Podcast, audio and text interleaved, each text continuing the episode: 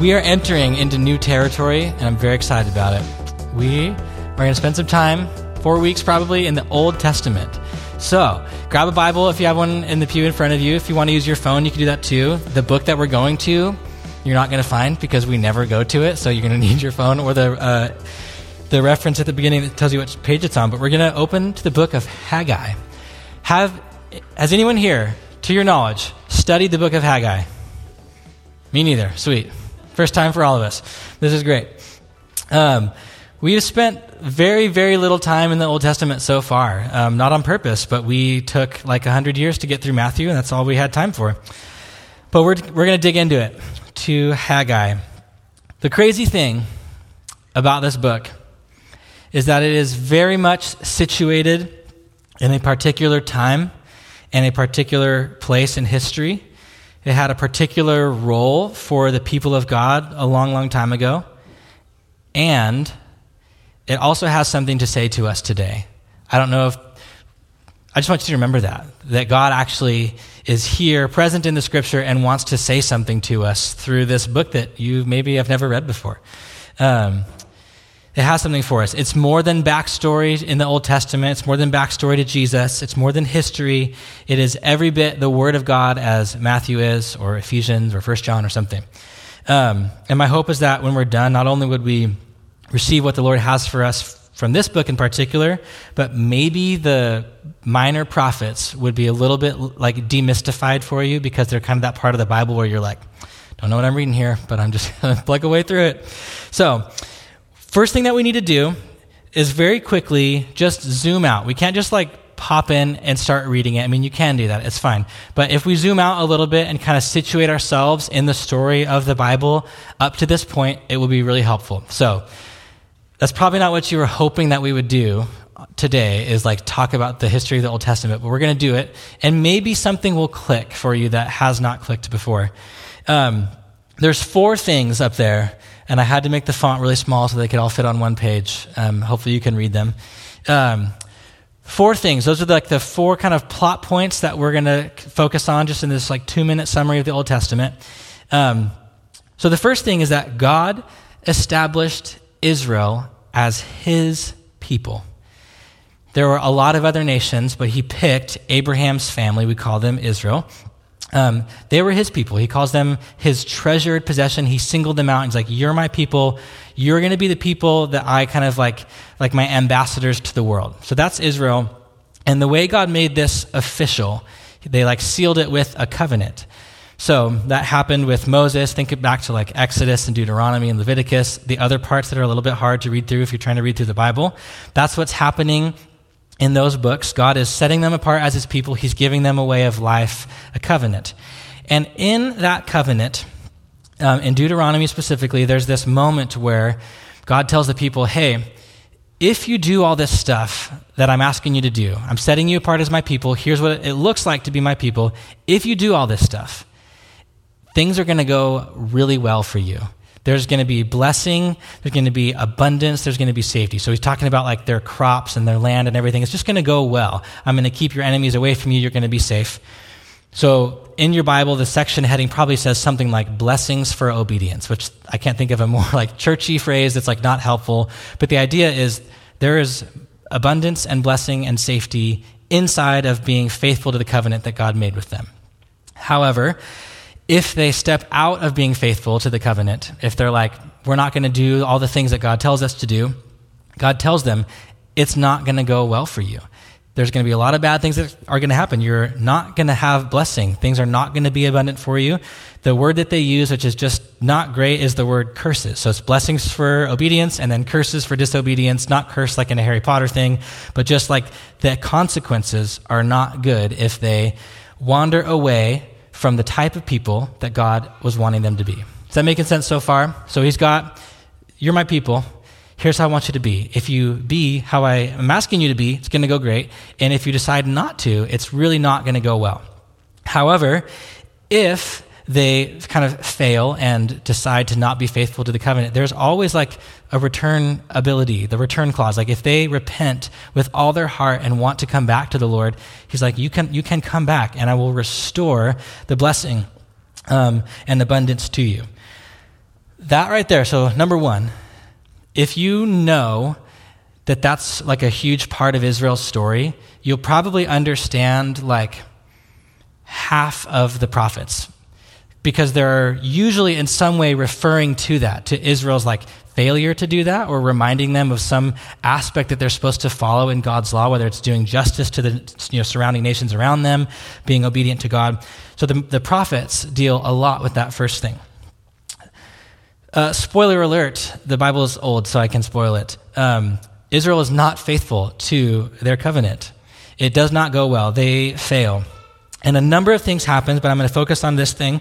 Uh, part of their failure is Israel demanded um, that God would give them a king to rule over them. All the other nations around them had kings, but God was supposed to be their king for Israel.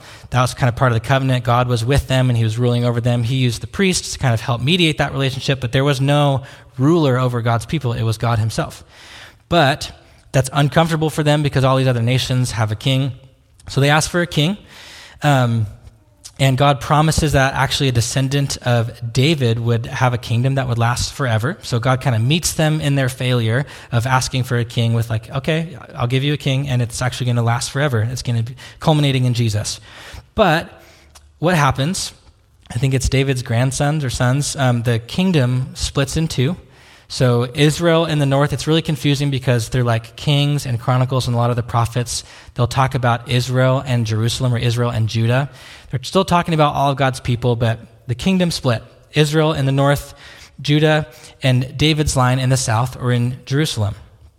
Almost all of Israel's kings, so once they're split, the people in the north, I think all of them are just wicked. Like totally have completely abandoned the covenant and only some, like a few of the kings in the south, actually try to kind of bring Israel back to being faithful to the covenant. Um, Israel in the north is conquered by Assyria. This is our just a quick little history. Israel in the north conquered by Assyria. Judah in the south is eventually conquered by Babylon, and their temple is destroyed, and they're taken into exile, into captivity. Babylon conquers Assyria and then Persia conquers Babylon. There's just an exchange of powers over this time, okay? Cyrus is the guy in charge of Persia when they defeat Babylon. And he tells God's people who have been taken out of their land, their temple is destroyed, they've been taken into exile. He's now in charge of them, and he says, he gives them permission, he gives them this edict that they can return to Jerusalem to rebuild their temple there are some kind of enemies of God's people and some other Persian kings who kind of get in the way of that, but they um, they get it reaffirmed by our first kind of name here in Haggai. His name is King Darius, and he confirms that the people are in fact allowed to return to their land and go rebuild their temple. Are we following the story so far? Okay. Israel rebuilds the temple. Eventually, we're, we're scooting past what's happening in, Hag, in Haggai. Um, they eventually rebuild the temple, but it's is not the same as it used to be. The first one was glorious and epic, and they begin to rebuild this other one, and it's just it's not kind of meeting their expectations of what it was supposed to be like. So they're back in Jerusalem, but the temple is not what it was, and they are actually still very kind of broken and unfaithful to the covenant, even though they're back in their land. But God promises to restore the glory of the temple. He's like, I know it's not what you thought it would be, but someday I'm going to make it fully right, and his presence will return to it, and he'll reestablish Israel's um, kingdom with this future king. So, pretty much anytime you're reading one of the prophets, you know, Zechariah, Zephaniah, Haggai, all those names that you're like, don't know how to say them, probably not going to read them, they're probably referring to one of these four things, or usually a combo of them.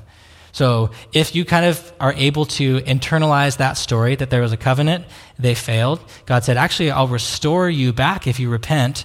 Um, and then the last one is this future day of the Lord, where um, Israel's enemies would be conquered and um, their temple would be restored, and like the way that like Ezekiel describes it is their hearts, the thing that was making them all along like fail to follow the covenant, that he'd actually fix their hearts, um, that God would restore that. And so in the prophets, they call that the day of Yahweh or the day of the Lord. So it can be confusing because sometimes they're talking about like the Israel's immediate enemy, like right there, it's Assyria or it's Babylon. But then interspersed in there, he's also talking about this future day of the Lord. And so it can be about this moment here with their current enemies and then also their future restoration or deliverance. And so that's just our very, very quick um, prophetic background. All of the biblical prophets, in some way, are speaking to one or more of those contexts. Haggai is speaking to pretty much all of them,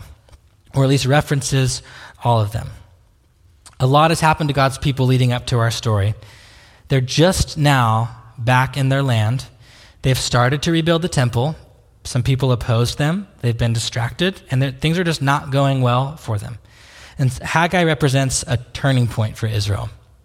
Um, it's a call to action. So we're going to look at the first verse of Haggai. In the second year of King Darius, on the first day of the sixth month, the word of the Lord came through the prophet Haggai to Zerubbabel, son of Shealtiel, governor of Judah, and to Joshua, son of Jozadak, the high priest. Sometimes we just hear names in the Bible and we're just instantly like, I'm out. I don't know who they are. And it just instantly makes it not work for us. So, King Darius, he's in charge of Persia.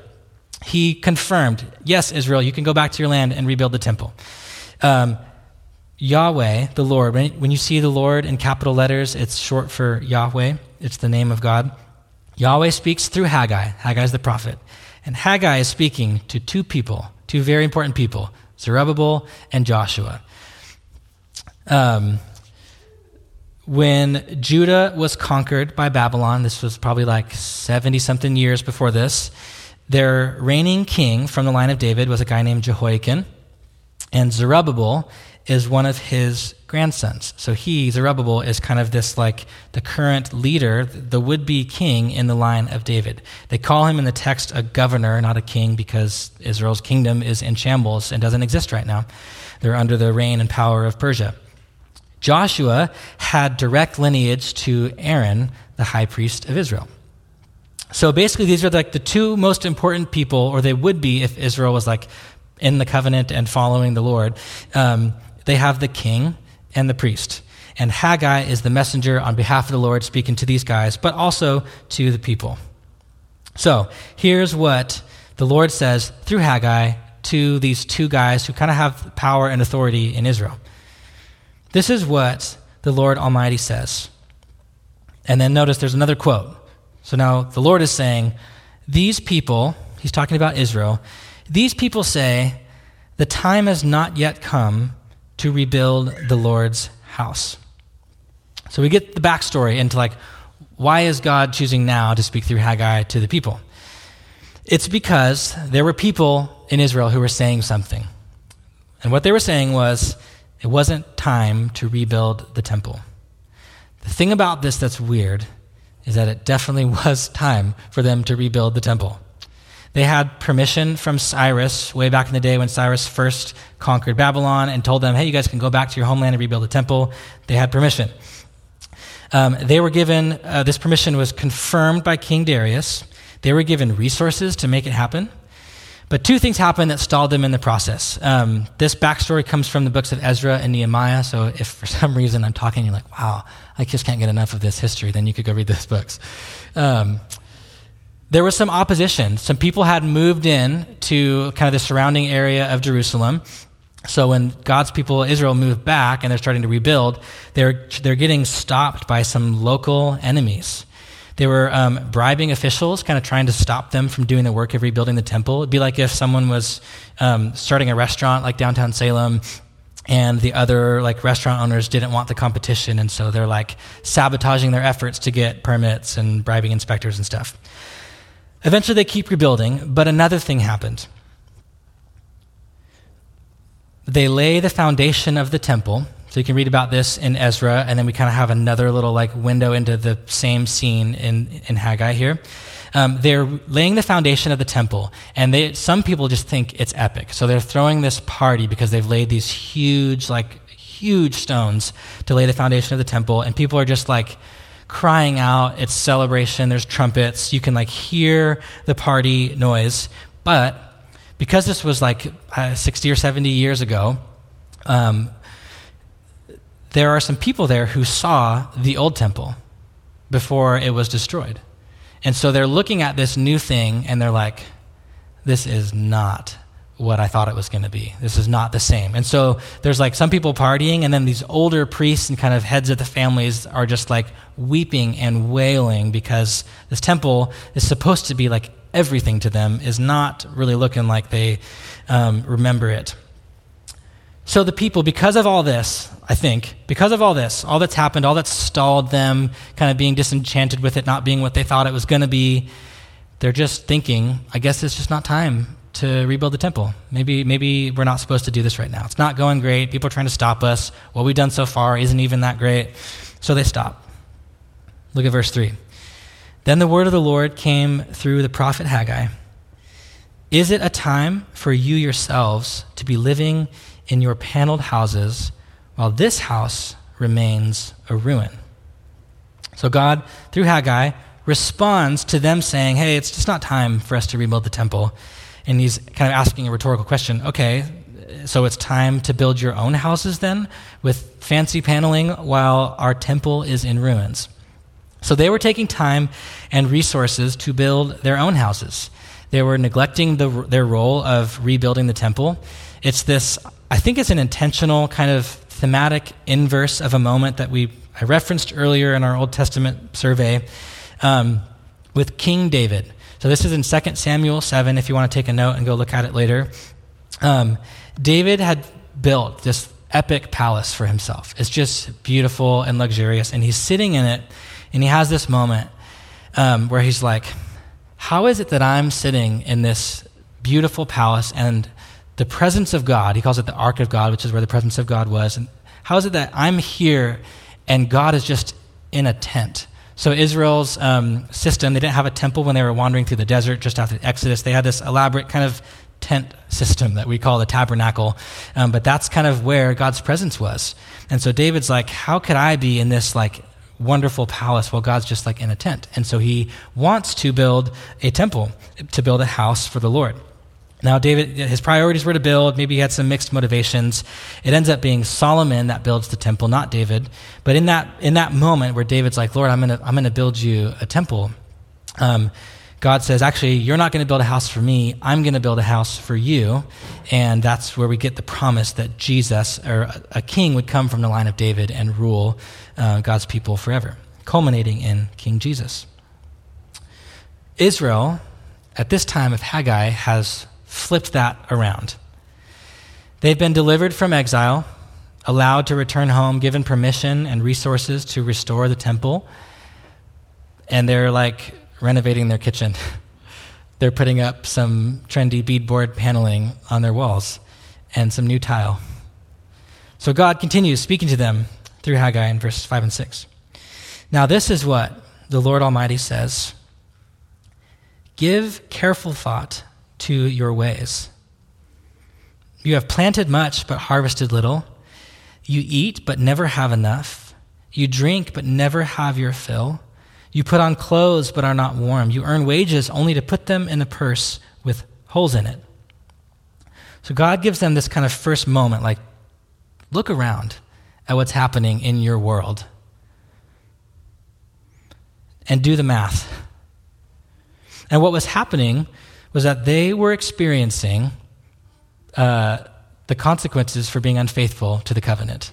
So think back to that first item that we had on that deal. They had abandoned him, and they were experiencing the consequences. Some of the lines in this kind of next section of Haggai are taken right out of Deuteronomy in those lists where he's saying, hey, if you, if you abandon me, here's all these things that are going to happen. The language is straight out of the covenant language from Deuteronomy.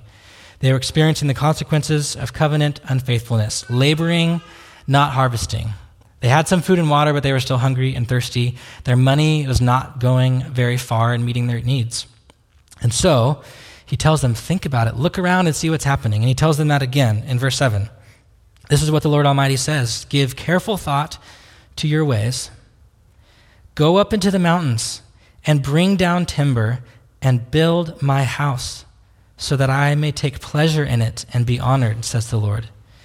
You expected much, but see, it turned out to be little. What you brought home, I blew away. Why? declares the Lord Almighty, because of my house, which remains a ruin, while each of you is busy with your own house. Therefore, because of you, the heavens have withheld their dew and the earth its crops. This is like straight out of Deuteronomy, the language about consequences for um, being unfaithful to the covenant. The heavens have withheld their dew, the earth its crops. I called for a drought on the fields and the mountains, on the grain, the new wine, the olive oil, and everything else the ground produces, on people and livestock, and on all the labor of your hands. So, this is like the kind of climax of this first section. It's the call to change and do something. He repeats that line. Think about this. Like, look around at your life and what's happening. And then once you've done that, go up into the mountain and cut down some trees so that you can begin building the temple. There's a few lines in here um, and some later on that we are going to go over um, probably in two weeks. Um, First thing he says, you expected much, but it turned out to be little. This is likely him referencing that generation of Israelites who saw the old temple and then were seeing the new one being built, and they're like, this is not what I remember it being. Um, we'll deal with that one in a little bit, kind of dealing with their, um, their expectations not matching reality. Um, but the other thing is that God had allowed hardship to fall on them because they were not being faithful to the covenant. And that's kind of offensive to our modern sensibilities to think about a God who would do that. And so that's what we're, I think, in two weeks, going to have a whole sermon kind of dedicated to that concept. So if you're like, why aren't you talking about it now? I will, just not right now. Last few verses.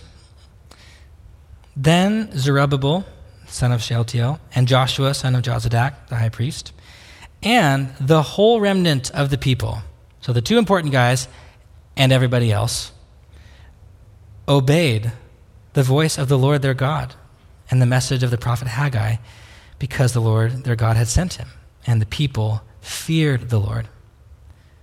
Then Haggai, the Lord's messenger, gave this message of the Lord to the people I am with you, declares the Lord. So the Lord stirred up the spirit of Zerubbabel and the spirit of Joshua, the high priest, and the spirit of the whole remnant of the people, they came and began to work on the house of the Lord Almighty their God on the 24th day of the sixth month. It's kind of a, at least for now, a happy ending. Like the, the prophet's message worked. They respond and they obey. It's beautiful. Led by their king and their priest, in response to the words of God through this prophet, they begin to continue to rebuild the temple. It says God stirred up the spirit of all the people. They feared the Lord and they wanted to obey. That's the end of chapter one. Congrats. We made it through one chapter. Here's a quick summary God's people had permission and the resources to rebuild the temple, but they weren't doing it. Because of this, life was not going great for them. So God speaks through Haggai, tells them to think carefully and examine their lives, and calls them to not focus on their own houses, but on rebuilding God's house, the temple. They hear God, they respond and obey. I think that in interpreting, not just like reading the words that are here and like following the story, but interpreting the Old Testament, especially a book like this, is really, really difficult. Um, Psalms and Proverbs are maybe a little more kind of straightforward when we just kind of want to read them. It's some prayer time in the morning again, reading the Old Testament for its story and just trying to understand what's there, that's, not, that's not too bad reading the Old Testament to kind of discern what who is God and what is he like? What's his character like? That's doable. But finding meaning for today, like like you have things going on in your world and in your life and God's word is supposed to be a lifeline for you. You're like finding finding that here or in the books around it is really hard. And so I want to tell you first if you're like if you've never read them, for that very reason, because you're like, I don't know what I'm reading and it's not helpful for my life. I get it. But I want to show you that there is something here um, and all throughout the scripture. Reading the Old Testament as God's word, living and active, sharper than any sword, it's able to like pierce through like thousands of years of cultural difference. Um, it's difficult, but it's beautiful. It just takes uh, a little bit more work. Um, I don't know why or how it happened, but I became over the years really sensitive to like I'll call it I call it like fast and loose Old Testament interpretation, where it's like here's ten leadership principles from the life of Moses, or like uh, you can beat Goliath too, that you know, that sort of thing. Um, so sometimes I hear Old Testament scriptures and I'm like the application for them, and I kind of cringe a little bit. I'm like, I don't know if that's what we're supposed to kind of pull from this. And so I don't have like a formula to never do that or to like do it wrong. Um, all I can do is just tread carefully with what I think the Lord might want to say to us about our lives today from this very, very old book. And there are three lines that um, should give, give, um, give us pause, make us think. Um, and there are these three lines Give careful thought to your ways. And then the line, while each of you is busy with your own house. And then the call to action go up into the mountains, bring down the timber, and build my house. So, what I think that the Spirit of God would do in us, because He did the same thing with God's people then, and I think He wants to do it in us now, is to examine our lives, to do some thinking, and see if, using the language of Haggai, to see if we are busy with our own house and neglecting the temple. So that's the first question to think about. Are you busy building your own house and neglecting the temple? And in order to figure out how we apply this, we need to talk about the temple. What is the temple? So we've done our kind of what's in the text, and now we're going to kind of do the harder work of figuring out how is this going to apply to us. And so we have to kind of jump out of the ancient and make it a little bit modern for us. Um, your job today is obviously not to build a Jewish temple. I don't know if you came in here thinking that maybe you're supposed to or not, but you definitely don't need to. Nor does temple then equal for us church now. This passage does not mean that you should come to church more or serve at the church more or save money for some church building campaign or, or take better care of this church building. I bet that some church somewhere has used this verse to do that. Like, stop focusing on your house and let's build God's house, that, that sort of thing. We're not doing that. I don't think that the church is our equivalent to Israel and their temple. So let me just kind of step back and think about what the temple was conceptually for them, for Israel. The temple was the physical setting and also like the, the structure, like the all encompassing structure through which they facilitated a relationship with God. And it was the physical location of God's presence. But it represented kind of how they had a relationship with God. It was the setting and the structure. It's where the magic happened, so to speak. To borrow the language of Hamilton, it's the room where it happened.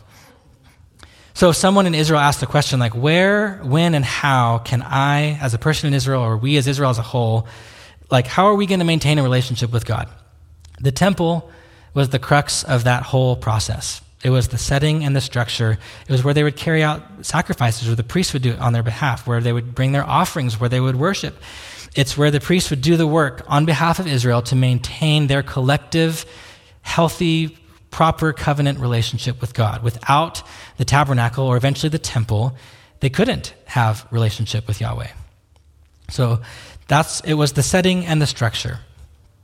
And so in Haggai, Israel has returned from exile. They've got permission to rebuild this temple. They've got the resources, and they're like, eh, I kind of focused on my own thing right now, my house, trying to get that promotion at work. We got a remodel going on, so we're a little bit busy. They have the chance to put back in place the structure and the setting for their relationship with God to be put back right. And they're just not doing it until God speaks through Haggai, and then they get it together and they make it happen.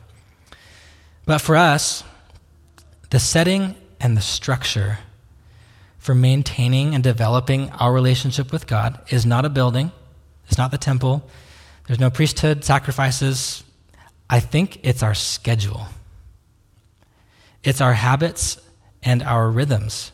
We don't require the temple or priests or sacrifices for access to the presence of God. Jesus is our priest and our once for all sacrifice and the means by which we have constant, 24 hour access to the presence of God, who now, for those in Christ, He dwells in us. We are the physical location of the presence of God, and there are no barriers between us and experiencing relationship with Him except us.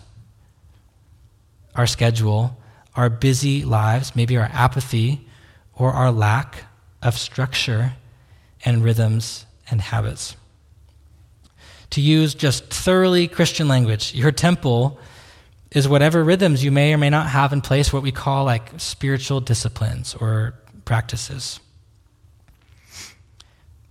Our schedule, our rhythms, our habits, that is our setting and our structure for relationship with God. We have access to the Spirit of God in us, but we need a plan. We need routine and rhythm to experience that, to facilitate awareness of God in our life, dependence on Him, and flourishing in our relationship with Him. And it does not happen by accident, it requires some building. This is a weird analogy, but imagine your house is sitting on top of a wellspring, just like the best, a most amazing natural source of water. It like heals you if you drink it and cleanses you if it touches your skin. It's just right under your house. There's a pump already installed, bringing the water up. It's plumbed and connected to the water system in your house. So you have this water. It's just like flowing throughout your house, it's in the walls. Imagine that. You've got the clearest, best flowing water in your house, but you have no fixtures, no faucet, no way to access the water. It's in the walls of your home, but no way to open a tap to drink or to cleanse or wash yourself. I'm sure the analogy will break down at some point, but just follow me. We have the Spirit of God in us, the water of life flowing through these bodies. But to drink from it does require our participation, it involves some intentionality. And so to not create some structure and some rhythms for being with Jesus and cultivating your relationship with Him is like having uh, this water flowing through your house and having no access to it. And so, what we want to do is install some faucets to be able to drink. So, first thing is, please don't hear me implying that um, our relationship with God is built on our efforts or our merit the only reason we have relationship with God and the only reason the Spirit of God dwells in, inside of us is by grace through faith. It's a gift of God, not a work done by us. To go back to the analogy of the well under the house, uh, we didn't put the well there and we didn't create access to it. We didn't have to dig it out. We didn't pay for it. It's simply faith and trust and allegiance in Jesus that gives us access. But it does require us to participate from that point to experience it. Um, St. Augustine said, Without God, we cannot.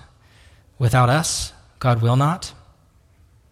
So without the work of Jesus, none of this is possible, but there's an element of required active participation to experience now in your life the abundant life that Jesus offers. Dallas Willard says similarly, um, grace is not opposed to effort, it is opposed to earning.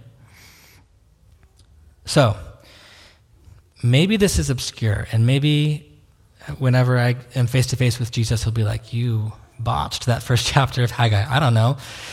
But I kind of think that this is what, how we today should respond to what we're reading in this first chapter of Haggai. We're being called to build a temple. And I think for us, that is a structure of life habits and rhythms and spiritual practices that cultivate good, healthy relationship with Jesus and awareness of the fact that the Spirit of God dwells in us.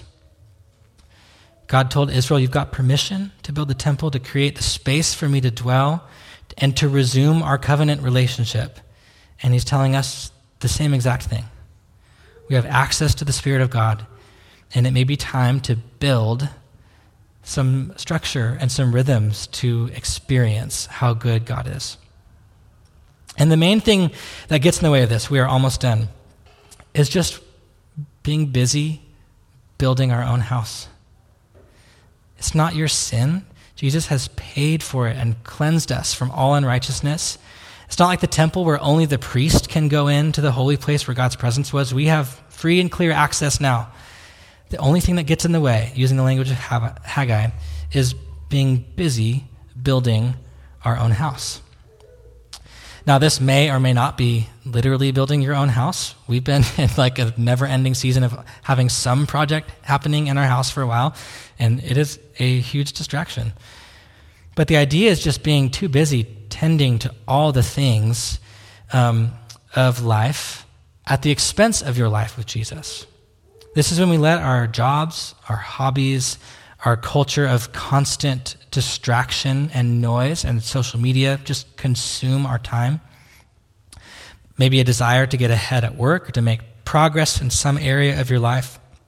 It could be so many things, and the hard part is that many of those things that distract us, in and of themselves, are good things, are fine things working towards your health, physical or mental health, or working hard in your job, having hobbies and finding ways to have fun. Those are all good things. You should do them. But if you look at your life, if you do what God says and examine your ways, think carefully on your life, and you have structures and rhythms for all those other things, but not for cultivating a relationship with Jesus I think God would say, go up into the mountain and cut down some trees and start building. Create some structure to cultivate your relationship with God. So the question is this again, are you focused so much on building your house that you've neglected creating some structure and rhythm for your life with Jesus? Now, I'm pretty sure the answer for all of us, to some extent, is yes. So we can all just kind of breathe like is someone else like not struggling with this? Everyone is. It's okay. There's room for improvement. My intention is not at all to lay on a guilt trip. No one should leave here feeling guilt or shame or like a failure. The goal would be that you leave maybe feeling a little bit empowered and excited, thinking, like, I have the water of life flowing in this house, and I just need to access it and make uh, some rhythms for accessing it. So, yeah, no guilt and shame. Maybe you're interested you feel like you've got some room to grow, but you don't know what to do. Um, so I'll give you one tool. There's many tools. Um, I don't know of a better one than this for me personally, but I bet there are many, many that exist. But this one is my favorite. It's called Practicing the Way. It's both a book by an author named John Mark Comer, and it's also now this like, I don't know a better word than curriculum, but that makes you probably are like, not going to do it now that I said curriculum. Um, they call it a pathway to becoming like Jesus um, and being a disciple. So they kind of have a plan together, compiled resources for churches and small groups to build some structure and purpose into their lives for how a person can cultivate a healthy relationship with Jesus. It's a really good option if you're like, I want to try something. I'm ready for some structure. I don't know what to do. Start there. It's great. Um, there are probably other options. Again, you can go find them. Um, but I like this one. And I know exactly what it's like to live my life each day, just kind of each day comes and goes, and I just forget to cultivate my relationship with Jesus. Theoretically, I could be paid to do Jesus-y stuff during my work week. Like I could sit down and read my Bible and pray and do all the things that you want to find time in your schedule to do. I could do them during a work week. I'm a pastor, and I regularly, cyclically get busy building my own life, letting my attention and my priorities get sucked into anything and everything but cultivating my relationship with Jesus.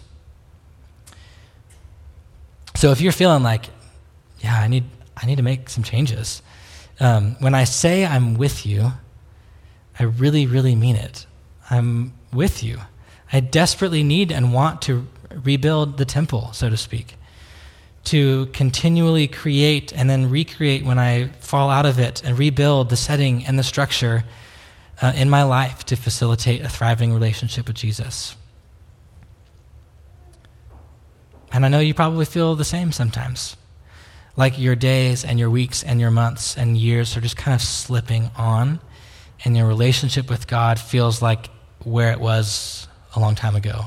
Or maybe it feels like it's gotten worse than it was um, from a long time ago. I know what that's like. But there's hope. You have permission to rebuild the temple and all the resources that you need. You're being invited to be disciples of Jesus, children of God, and filled with the Holy Spirit. So I'm going to take a stab at it again to build some structure into my life, to experience healthy, thriving relationship with Jesus. I'm going to do practicing the way with my community. We're going to at least read the book together. Um, I'm going to recommend it. I have to our other communities at some point this year. Maybe maybe dive back into it. Um, it probably won't go great if you feel like anyone's making you do it or kind of twisting your arm. But if you're interested, practicing the way is a great option.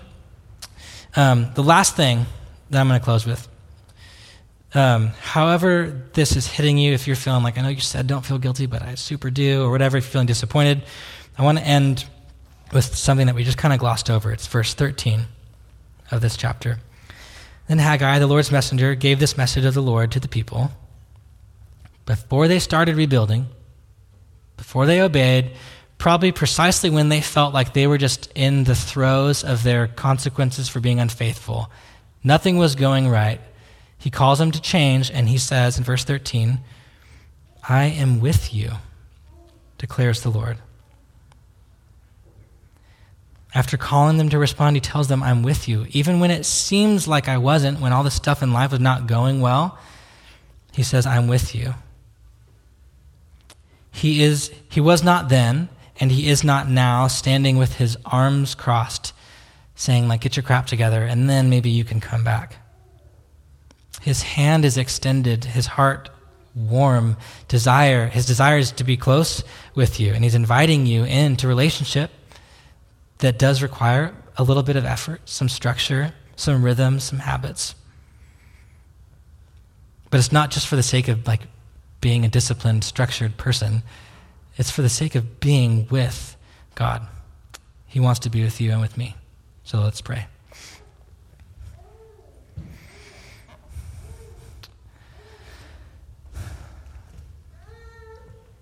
God, we just we say thank you for extending the hand to us to be with us, for making a way for us to be with you. And we hear um, the call that you gave to your people so long ago through Haggai, inviting them back to put in some work to experience good relationship with you. And we hear that call now that you're inviting us to take some steps so that we can experience good relationship with you.